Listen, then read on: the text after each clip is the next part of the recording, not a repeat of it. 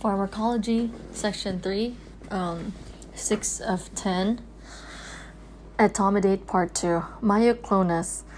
Myoclonus is described as involuntary skeletal muscle contractions, dystonia, or tremor. Although the exact mechanism of myoclonus is unclear, it is likely due to an imbalance between excitato- excitatory and inhibitory pathways in the thalamocortical tract. It is not a seizure.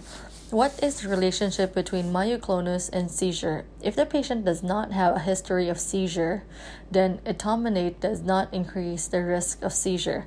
If the patient has history of seizure, then etomidate can increase epileptiform seizure-like activity and possibly increase the risk of seizures. This property can make it useful for mapping seizure foci.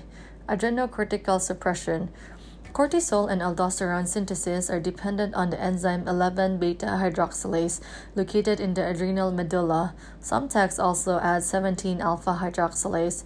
Etomidate is a known inhibitor of 11 beta hydroxylase and 17 alpha hydroxylase.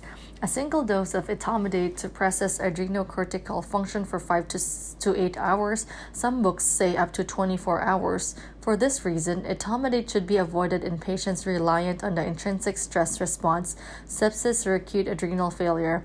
These patients need all of the cortisol they can muster. This is also why etomidate is not used as long-term continuous infusion in the ICU. Mortality may be increased by etomidate, particularly in patients with sepsis. The benefits of a stable induction should be weighed against the possibility for increased mortality. Nausea and vomiting. PONV is more common with etomidate than with any other indu- induction agent.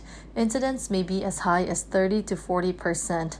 Acute intermittent porphyria ALA synthetase is a key enzyme in porphyrin metabolism. This is covered in great detail on the next page.